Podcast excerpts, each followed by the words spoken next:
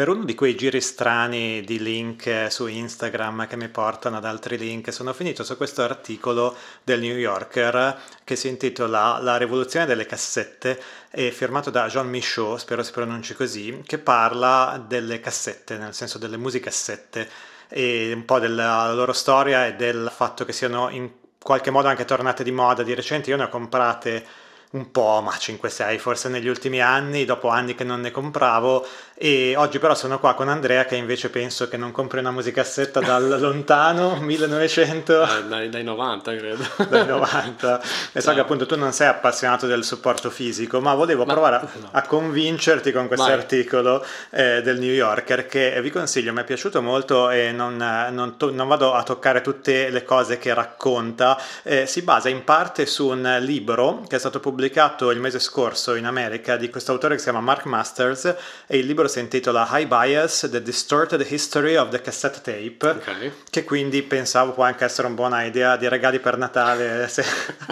regali di Natale di Friday, e sembra un bel libro e in realtà lo usa solo come una delle varie fonti eh, questo articolo e che parte dicendo che su entrambe le sponde dell'Atlantico l'industria discografica cercò inutilmente di rendere illegale la duplicazione della musica su cassette, quindi al tempo le cassette erano state disruptive, no? come adesso è stato magari Spotify o, eh, o Napster, eccetera, e che addirittura un membro della National Association of Recording Merchandisers arrivò ad equiparare le cassette all'uso di droghe, wow. ma che questa percezione che la registrazione domestica fosse illegale o immorale riuscì a far sembrare le cassette ancora più cool e ribelli. Tu eh, duplicavi cassette, eh, ovviamente, sì, sì senso, qua, qua, viene fuori la nostra età, esatto. insomma. ma forse c'è qualcosa, non lo so, mi piace pensare che eh, non sia solo per nostalgici degli anni Ottanta, perché innanzitutto eh, l'articolo dice che la democratizzazione della produzione e riproduzione musicale da parte della cassetta aprì al tempo la strada a nuovi generi musicali, mm. tra i quali l'hip hop, eh, perché dice molto prima che il rap arrivasse nelle radio, le esibizioni dal vivo registrate eh, di MCs e DJs alle feste nel Bronx circolavano nella città e poi nel mondo su cassetta. Beh, diciamo che il termine mixtape eh, nato lì. Esatto, e, e anche altre, altri utilizzi creativi eh, che i limiti della cassetta divennero una manna creativa. Dice che ad esempio Keith Richards in un disco, adesso non mi ricordo quale, eh, ha registrato una chitarra acustica su un registratore a cassette scadente, tirandolo al massimo in modo che facesse una distorsione mm. che insomma a lui era piaciuta. E un altro esempio interessante è che Bruce Springsteen usò un registratore a quattro tracce per registrare le canzoni acustiche ed essenziali che poi diventarono Nebraska mm-hmm. nel 1982 e che sebbene originariamente avesse inteso quei nastri come demo per un album in studio,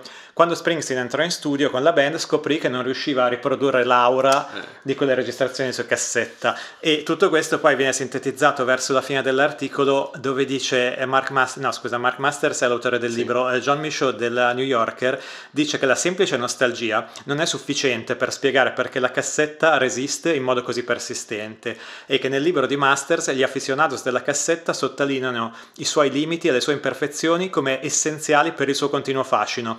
Come gli esseri umani, la cassetta è analogica, difettosa e deperibile. Ah, bella, bella chiusa, che tra l'altro mi ricorda anche le Disintegration Tapes di William Basinski, che è quel, quel disco in cui lui fece passare cioè, registrando le, le, dei vecchi tape si disintegravano, si disintegravano ed era tra l'altro durante il, quello che succedeva l'11 settembre e questo mi ha fatto anche pensare a, a, un altro argomento che non viene citato nell'articolo ma che ho sentito parlare spesso delle potenzialità eh, degli errori esatto. dell'intelligenza artificiale no? che quindi forse la cassetta dei nostri anni può essere l'uso di AI nella musica quella la, insomma la tiro un po' lunga e, e che la parte interessante artisticamente forse sono proprio le imperfezioni. Gli errori, restiamo umani. Esatto. Ma eh, andiamo a parlare di umani, non di AI, che hanno registrato dei dischi gli ultimi due venerdì, sì. perché ne sono usciti in realtà abbastanza pochi, siamo già... Sì, a fine anno. Esatto, verso la, uh, la pausa natalizia, e, però ne abbiamo trovati tre, usciti in realtà tutti il venerdì precedente, nel quale io ero in ferie, cioè il 17 novembre. E li andiamo a scoprire nella puntata numero... Numero 84 di Friday.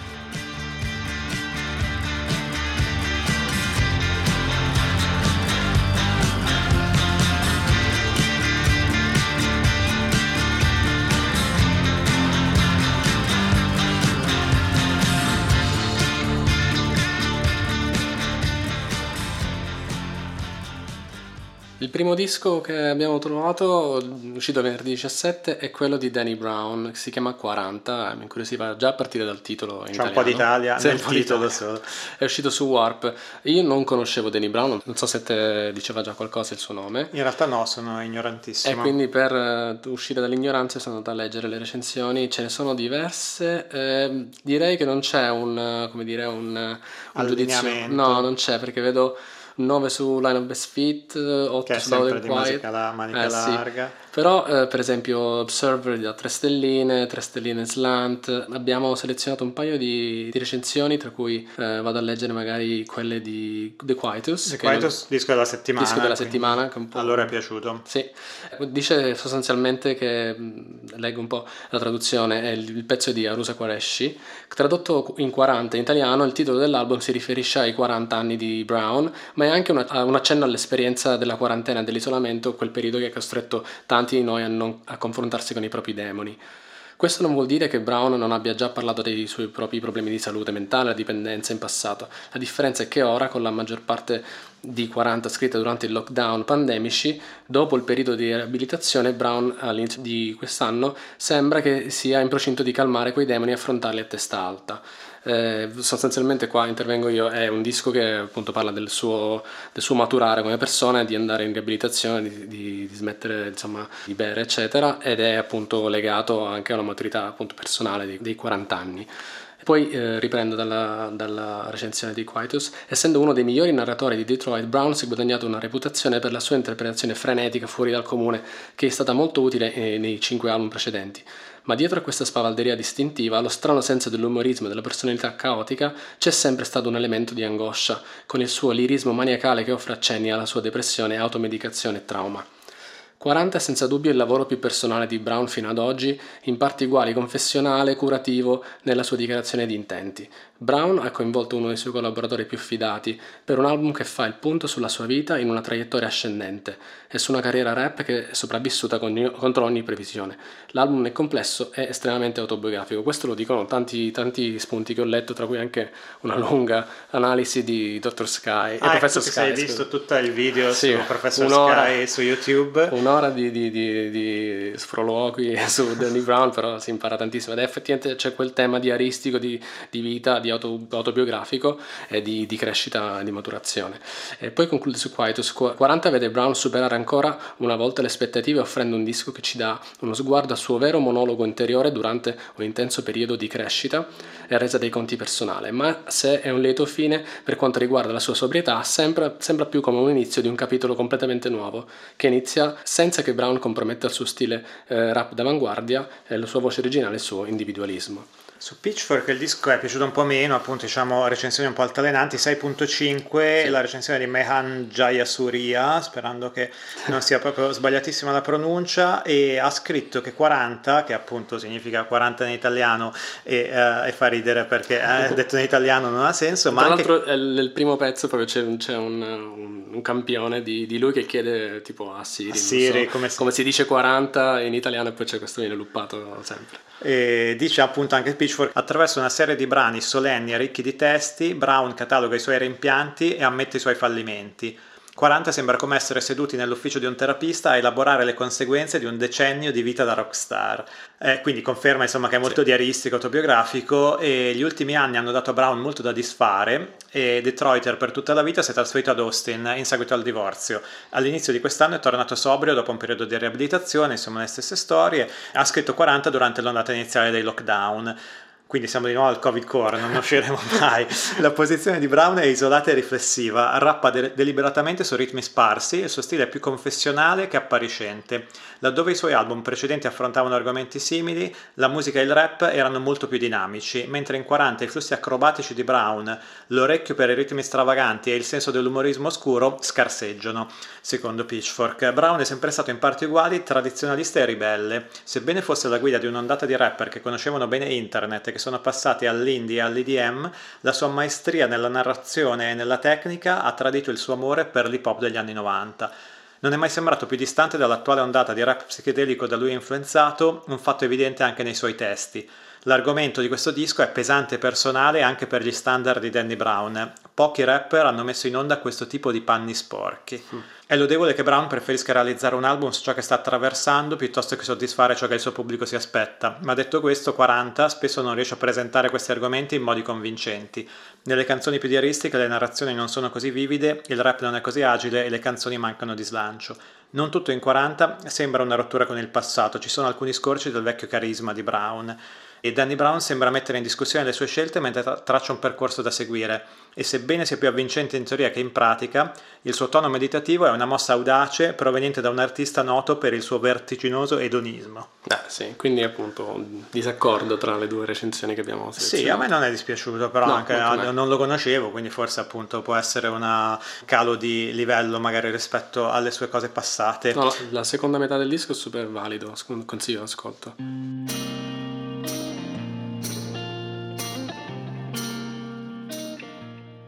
Il secondo disco, uscito sempre il 17 novembre, è di un altro rapper che ha fatto eh, qualcosa che non è certo quello che il suo pubblico si aspettava, come diceva la recensione di Pitchfork di Danny Brown, ma um, direi ancora di più, visto che parliamo di Under 3000, eh, ex membro degli Outcast e appunto rapper di uh, enorme fama, no? questo lo conoscevo pure io che non ascolto il rap e chi non lo conosce, che è tornato con un disco di flauto, così è stato più o meno spiegato, no? New Blue Sun esce su Epic, anzi è uscito su Epic il 17 novembre, un po' all'improvviso, non mi pare di aver visto annunci. No, e non, non so se qualcosa si era magari mosso, ma sembra insomma che sia quasi un divertissement che però alla fine ha convinto più di quel che uh-huh. sembrerebbe sulla carta. E innanzitutto ho scoperto sull'Observer che gli ha dato 3 stelle, e Damian Morris ha, ha firmato la recensione e ha ricordato, come poi c'è scritto anche altrove, che non è la prima volta che Under 3000 eh, si diletta con il flauto e che aveva addirittura con, ehm, suonato delle parti di flauto nella colonna sonora di Everything Everywhere All at Once. E, e suonato invece il clarinetto in un EP tributo a sua madre eh, Luke Manohans uscito nel 2018 quindi è avuto la fissa del flauto. In altre recensioni e interviste che ho letto ha detto che non, si, non gli sembrava ormai la sua età che avesse senso fare un disco rap eh, e che quindi preferiva fare qualcosa di completamente diverso. Eh, su On The Rock Damiano Pandolfini gli ha dato 7 e ha spiegato, spiega forse un po' eh, cos'è che c'è di interessante in questo disco di flauto, ma che sì, ovviamente non è solo flauto, si coniuga con ambient. Alcuni hanno ricordato Floating Points con Pharoah Sanders e la London Symphony Orchestra, ma è forse il livello di qualità è un po' diverso, ma va un po' in quella direzione jazz adjacent, sì. giusto? Beh, sicuramente anche ambient, appunto. Su Onda Rock, quindi Damiano Pandolfini effettivamente dice eh, gli 87 minuti interamente strumentali del suo debutto solista, ah il debutto tra l'altro non c'è. Non aveva mai pubblicato no. dischi a, a, nome suo, diciamo. Eh, concottati assieme al percussionista e produttore Carlos Nigno, non dovrebbero apparire poi troppo, troppo spiazzanti. New Blue Sun lascerà sicuramente interdetti, molti non lo considerano nemmeno un vero album, eppure, anche senza richiamare necessariamente le gesta dei grandi maestri del minimalismo del Novecento, i suoi solchi sono pervasi da un'ispirazione ondivaga ma sempre vitale e personale. Il disco ha preso poi un Best New Music su Pitchfork mm. 8.3 che mi è parso quasi eccessivo e ne ha parlato Mark Richards su Wall Street Journal, 9.2 su Northern Transmissions, 8.3 su Paste, 4 stelle su Rolling Stone, solo 6 su Clash e mm, visto che non abbiamo avuto voglia di tradurre altre recensioni ma anche perché eh, mi è sembrato un buon riassunto quello che ne ha fatto Damir Ivic su una lunga recensione su Rolling Stone eh, dove è partito dicendo che eh, quando è uscito il disco gli sono arrivati due messaggi da due persone che non nomina ma dice eh, giura essere persone molto competenti, la prima che diceva credo sarà un disco di cui si parlerà come portatore di un suono nuovo e, e il secondo diceva che il disco di Under 3000 fa cagare in almeno quattro generi musicali diversi. e eh, Ivic dice: Se vi aspettate di leggere che la verità su questo disco sta nel mezzo, sì, la verità sta nel mezzo. e New Blue Sun non è il disco di un rapper idolatrato che non fa più il rap, ma tira fuori un disco eh, di tastiere, pifferi e campanellini per fare uno sberleffo al sistema, ma non è nemmeno la gloria anni 90 del rap che finisce male. È semplicemente, secondo Ivic, uno che non si vuole sbattere troppo e, e, che ha fatto una specie di divertismento, insomma, dal suo punto di vista, neanche, neanche tanto interessato forse alle vendite o al successo, ma semplicemente a, a, fare qualcosa di cui aveva voglia e infatti conclude Ivic, il primo a dirci a chiare lettere di non prendere troppo sul serio questa release è lo stesso Andre 3000, basta vedere i nomi che ha dato alle singole tracce, più che dei titoli delle gag, sì. eh, tipo una traccia che si intitola Is Where I Really Wanted to Make a Rap Album album, but this is literally the way the wind blew me this time. Al tempo stesso siamo convinti che a lui queste sette meditative tracce, quasi tutte oltre i dieci minuti, piacciono, ci sia affezionato. Ne siamo convinti perché piacciono anche a noi e in due o tre giorni questo disco lo abbiamo messo su più di una volta, contenti di farlo. Noi l'abbiamo messo ieri in sottofondo mentre preparavamo gli appunti per questa puntata e si lascia ascoltare, c'è un disco appunto che metti in sottofondo lascia forse che, par- forse che parte con aspettative talmente basse che in realtà poi ti sorprendi, dici ah però... Tra l'altro le aspettative forse non sono neanche, cioè sono, sono giuste da tenerle basse perché non credo, forse ci sarà una tiratura, avevo letto una tiratura di, in vinile di qualche copia, ma non è un'idea di, di vendere col mm. suo nome, insomma Andre 3000, che potrebbe insomma, incentivare la gente a comprare questo disco aspettandosi chissà cosa. Forse, forse, gli unici che sperano di vendere copie sono quelli di Epic Sony che, che l'ha pubblicato ma non hanno capito che in realtà li ha fregati Under 3000. Un grande bluff di Under 3000. Tra l'altro ti dicevo ieri che era famoso perché c'erano diversi avvistamenti di Andre 3000 in aeroporti, mi ricordo di aver visto dei video su YouTube in cui la gente diceva c'era questo pazzo che suona il flauto in un aeroporto in America e poi dice ah è Andre 3000 di, degli Outcast, quindi è uno così vuole fare questi scherzi.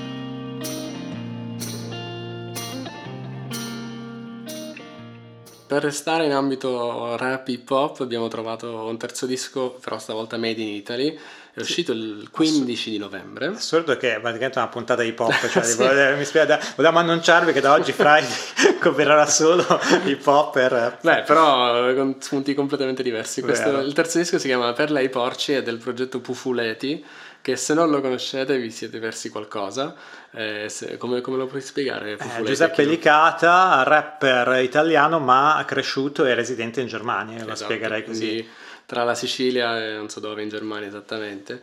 Il disco non ha molta copertura perché, vabbè, per quello che è, anzi è abbastanza che qualcuno le parli, però c'ha un, un disco della settimana su Rock It e un'intervista a Billboard che abbiamo letto sì, eh, su Billboard Greta Valicenti ha detto un paio di cose in questa intervista, prima ancora di far parlare lo stesso Pufuleti, eh, interessanti. Uno che Giuseppe Licata col rap italiano non c'entra niente, gli va benissimo così, e che tutto quello che c'è da sapere su di lui è già tutto nei suoi testi allucinati o allucinogeni, sgangherati e poliglotti, eh, totalmente alieni nella loro destrutturazione e allo stesso tempo quasi tattili, con riferimento all'immaginario pop olare eh, eh, più basso, quando si dice che vent'anni di televisione privata ci hanno fottuto il cervello. Anche nel suo vecchio disco mi ricordo che c'erano dei sample sì, tipo sì. della TV delle, di Mediaset eh, anni 90 o cose del genere. E ci sono dei frammenti di nostalgia. Se riascolto questo album dice Pofuleti, e questa è parte dell'intervista, è proprio l'accompagnamento di questi tre anni in cui sono stato molto anche in Italia per fare i concerti. E che prima questo rapporto non ce l'avevo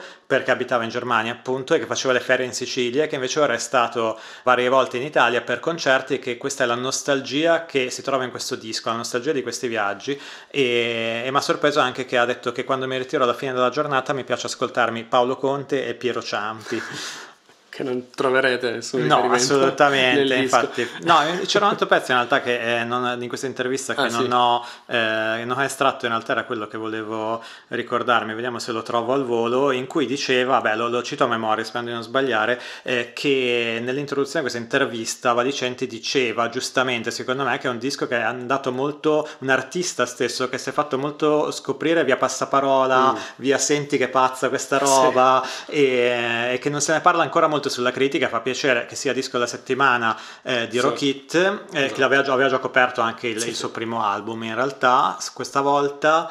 Gabriele Volo lo scrive, il nuovo disco del Bardo, Per lei porci, vede ancora la partecipazione di Zutera già presente in Rambok, ma la quinta e la sesta mano sono quelle di One Two, eh, il supporto della Germania ancora una volta assicurato, ancora più profondo nel sound. Rigorosamente devoti alla legge lo-fi, i due producer tedeschi fanno calare il rap di Pufu in una nube calda e quasi per niente noise.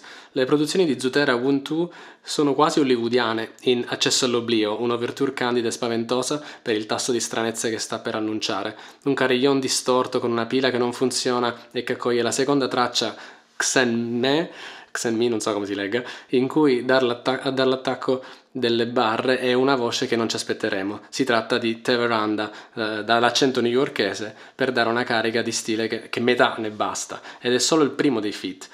Per le Porsche è già un gran classico del pufuletismo, un gioco linguistico tutto da scoprire da cui imparare nuove posture che partono dal rap e non si sa dove vanno a finire.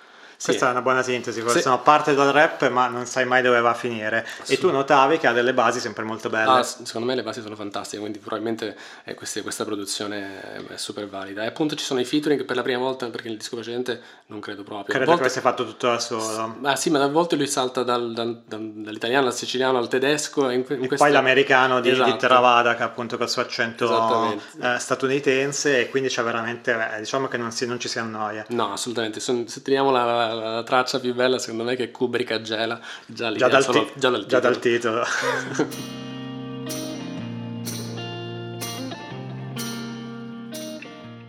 Passiamo invece ai singoli, ne abbiamo selezionati tre tra quelli usciti nelle ultime settimane, anche qua non è che ci, si, che ci sia tantissimo movimento eh, verso fine anno, ma partiamo dal ritorno eh, dei Dog Unit, che i più attenti ricorderanno perché li avevamo intervistati in una puntata di Friday di qualche mese fa, quando ero stato a Londra, appunto una band di Londra, eh, strumentale tra post-rock eh, e psichedelia e insomma una serie di riferimenti che a me erano piaciuti molto, eh, hanno, avevano pubblicato due EP finora e adesso annunciano il loro disco di debutto che non ha ancora un titolo, ma hanno detto che uscirà in aprile, che l'hanno già finito di registrare e ce l'avevano un po' anticipato eh, appunto quando li avevamo intervistati che stavano lavorando al loro disco di debutto. Il singolo che lo anticipa sono 2 minuti e 40 strumentali molto godibili e si intitola Concrete Barges on the Banks of the Thames e li aspettiamo insomma alla prova della, del disco. Non ci sono ancora molte recensioni su questi, su questi singoli non si è parlato tanto ma eh, io conto che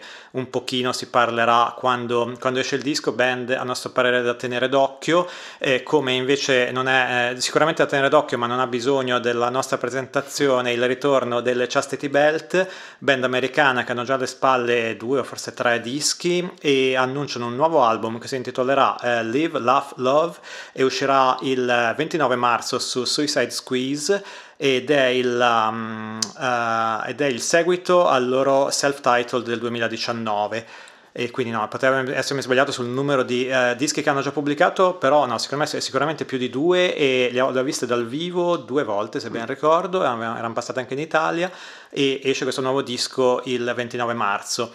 Altro ritorno che non ha bisogno di presentazioni, quello di Jay Maskis che annuncia un nuovo disco solista What Do We Do Now, in uscita il 2 febbraio su Sub Pop e lo anticipa con il primo singolo Can't Believe We're Here che è un classicissimo pezzo di Jay Maskis se vi piace, vi piace anche questo e se non vi piace non, non sarà questo a farvi cambiare idea ma probabilmente neanche a lui interessa quindi prendere o lasciare ma io prendo volentieri insomma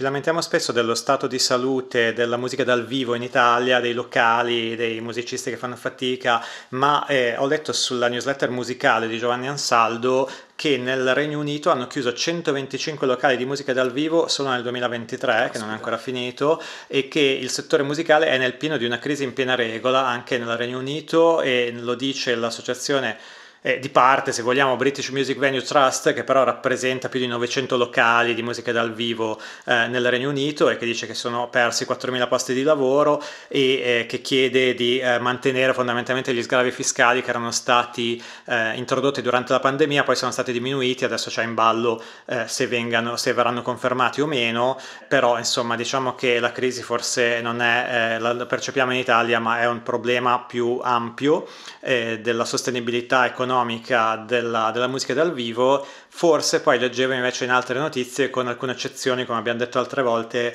perché sono spesso i piccoli locali che fanno fatica, i piccoli artisti, mentre poi ci sono altre realtà che fatica e problemi non ne hanno, come ad esempio... Come i grossi festival, esatto. per esempio. E tra l'altro ho trovato un tweet di, eh, di Demon, dei Demon Naomi che si lamentava del fatto che il Glastonbury era già, aveva già dichiarato sold out dei biglietti eh, in un'ora senza aver annunciato alcun, alcun nome, alcun, alcuna line-up e cercava di, di, stimolare un po' la discussione su come mai questo accada, cioè uno compra i biglietti a scatola chiusa, eh, giusto o no, cosa vuol dire sul, sulla situazione della musica, dell'industria musicale? Vuol dire che la relazione dice appunto Damon che non è più tra l'artista e il fan ma è tra la platform e l'utente, dice lui su, su Twitter, sì. c'è poi un dibattito se vi interessa. C'è qualcuno che interviene dicendo beh di solito le line-up sono comunque valide quindi la gente si può, può anche comprare a scatola chiusa perché sa che poi ci troverà i grossi nomi, poi insomma sono diverse opinioni. Sì, si sono costruite anche una credibilità, si potrebbe dire, e lo stesso si può dire per il Primavera Festival sì. che ha annunciato sempre in questi giorni la line-up del 2024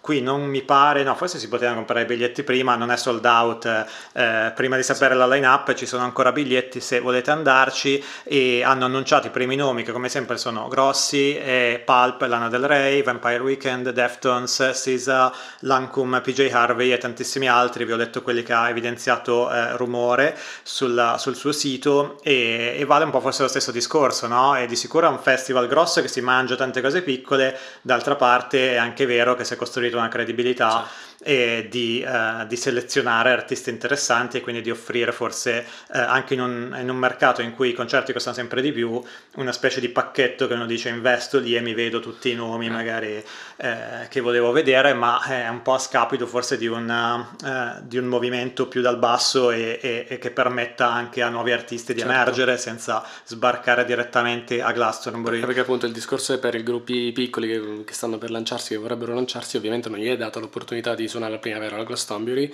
e se i piccoli locali chiudono... Esatto, manca un po', insomma, un po' come i vivai, si direbbe nel calcio, faccio finta di essere esperto di calcio che assolutamente non sono. Esatto. Altra notizia live, ha annunciato così a sorpresa un potenziale live di una band che non ha mai suonato dal vivo. Esatto, sono i Salt che sono quelli che facevano uscire 3-4 dischi all'anno, un progetto super misterioso eh, di un produttore inglese, non ricordo come si chiama, Pare, pare, ci sia un, un, un, tease su possibili date live, su, su, almeno su un concerto a, a Londra eh, prima della fine dell'anno. Perché hanno pubblicato su Instagram eh, un teaser che esatto. saranno live eh, nel 2023, a cui ormai manca un mese, e quindi state pronti con il, con il click pronto se esatto. volete eh, vedere i Salt dal vivo. Potrebbe essere un concerto evento, anche qua sicuramente bellissimo, però di nuovo il mega evento eh, mm. che andrà sold out in due secondi, forse è, eh, a scapito di, di una, qualcosa di più sostenibile. Quindi non lo so, ecco se